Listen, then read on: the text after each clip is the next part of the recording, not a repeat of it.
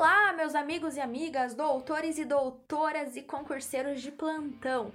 Sejam muito bem-vindos ao podcast Processo Civil do Zero. Hoje eu quero tratar com vocês sobre a petição inicial que consta nos artigos trezentos e dezenove a trezentos e vinte e um do Código de Processo Civil. Vamos lá? Nos termos do artigo trezentos e doze, o processo se inicia com a propositura da ação. E a ação é proposta quando? Quando a petição inicial for protocolada pelo autor. Após ser protocolada, a petição será submetida a registro e será distribuída de acordo com o artigo duzentos e oitenta e quatro do C P C. É ela quem dá início ao processo, a primeira fase do processo, que é a fase postulatória, em que o autor e o réu apresentam as suas alegações em juízo.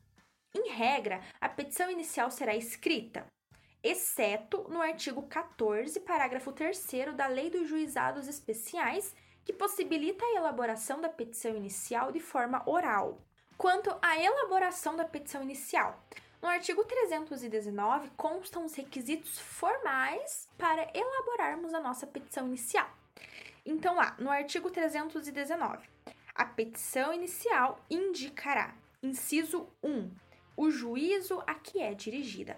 Então, esse é o momento de endereçarmos a nossa petição inicial. Ou seja, baseando-se nas regras de competência do C P C, é o momento de verificar quem é o juízo competente para julgar a ação. Inciso dois, qualificação das partes. Então, na petição inicial deverá constar quem são as partes, os seus prenomes, o estado civil, a profissão, o número de inscrição no C P F ou C N P J, o endereço eletrônico, o domicílio e a residência das partes. Lembrando que, na ausência das informações do réu, o autor poderá requerê-las ao juiz, e o juiz irá determinar a realização das diligências necessárias para a sua obtenção.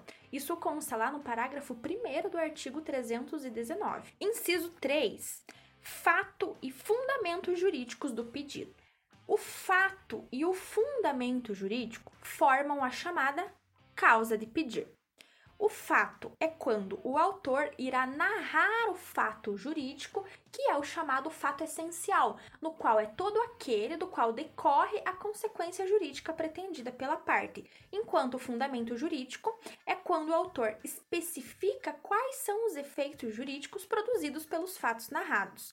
Portanto, a causa de pedir, que é o fato e o fundamento jurídico, se divide em causa de pedir remota e causa de pedir próxima. A causa de pedir remota são os fatos, no qual é a origem do direito, enquanto a causa de pedir próxima seria a ameaça ao direito que se pretende evitar ou a violação do direito que se pretende reparar. Por exemplo, uma demanda que visa a cobrança de uma quantia em dinheiro. A causa de pedir remota seria a origem do crédito, enquanto a causa de pedir próxima seria o não adimplemento da obrigação. Inciso quatro. O pedido com as suas especificações. Então, após o autor expor os fatos e os fundamentos jurídicos, será o momento de exprimir o que o autor pretende do Estado frente ao réu. Teremos uma aula específica sobre o pedido, tá? Então, eu não vou aprofundá-lo nesse momento. Inciso cinco. O valor da causa. Então, o autor deverá indicar o valor da causa. Por quê? Porque a toda causa deverá ser dado um valor, ainda que não tenha valor econômico imediatamente aferível. Portanto, toda causa deverá ser valorada, de acordo com o artigo duzentos e noventa e um do Código de Processo Civil. Por quê? Porque o valor da causa é um dos requisitos obrigatórios da petição inicial. Os parâmetros valorativos estão previstos no artigo duzentos e noventa e dois do C P C. Lá no parágrafo terceiro do artigo duzentos e noventa e dois, admite-se a possibilidade de o juiz corrigir o valor da causa de ofício. No artigo duzentos e noventa e três, consta que, se o réu não concordar com o valor da causa, ele poderá impugná-lo em preliminar de contestação. Caso ele não faça, incidirá na preclusão. Inciso seis. as provas com que o autor pretende demonstrar a verdade dos fatos alegados.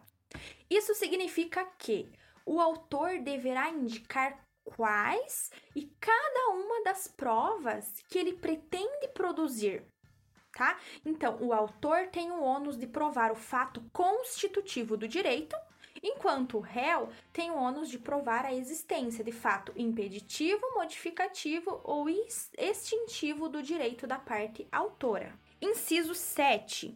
A opção do autor pela realização ou não da audiência de conciliação e mediação. Então, na petição inicial, o autor deverá se manifestar sobre a realização ou não da audiência de conciliação e mediação, que é a oportunidade para que as partes entrem em um acordo, tá? Isso antes da contestação. Mas a audiência não ocorrerá quando as partes se manifestarem expressamente sobre a sua não realização, ou seja, ambas as partes devem manifestar desinteresse. Nesse caso, a audiência de conciliação e mediação não acontecerá. No artigo trezentos e vinte do C P C, consta que a petição inicial será instruída com os documentos indispensáveis à propositura da ação. Ou seja, os documentos indispensáveis são os que de alguma maneira impedem o prosseguimento do processo, que podem importar no indeferimento. Por exemplo, a procuração do advogado é um documento indispensável, que precisa estar acompanhado na petição inicial. Outro exemplo, os documentos pessoais da parte. Mas, caso a parte não preencha aos requisitos do trezentos e dezenove, ocorrerá a chamada emenda à petição inicial, que consta no artigo trezentos e vinte e um. Ou seja, a emenda à petição inicial é a possibilidade que o juiz confere ao autor de corrigir ou sanar eventual omissão presente na inicial. Portanto, se na petição inicial estiver faltando um dos requisitos dos artigos trezentos e dezenove ou trezentos e vinte, ou apresentar defeitos e irregularidades que dificultem o julgamento do mérito, o juiz, no prazo de quinze dias... determinará que o autor corrija ou complete a inicial. Lembrando que no despacho em que o juiz determinar a emenda, ele deverá indicar quais são os defeitos da petição inicial e só poderá ocorrer a emenda inicial até a contestação. Se, todavia, após a determinação do juiz para que o autor corrija sua petição, ele não o fizer, o juiz extinguirá o processo sem a resolução de mérito, ou seja, acarretará no indeferimento da petição inicial nos termos do parágrafo único do artigo trezentos e vinte e um, tá? Uma vez indeferida, o autor poderá interpor o recurso de apelação, de acordo com o artigo trezentos e trinta e um, mas o juiz extinguirá o processo sem a resolução de mérito, então o juiz nem vai entrar no mérito. Por hoje é isso, pessoal. Gostou da aula? Deixe o seu curtir e compartilhe esse podcast com seus amigos. Nos acompanhe também no Instagram, arroba processo civil do zero ponto podcast ou Larissa Maltaca. Até mais!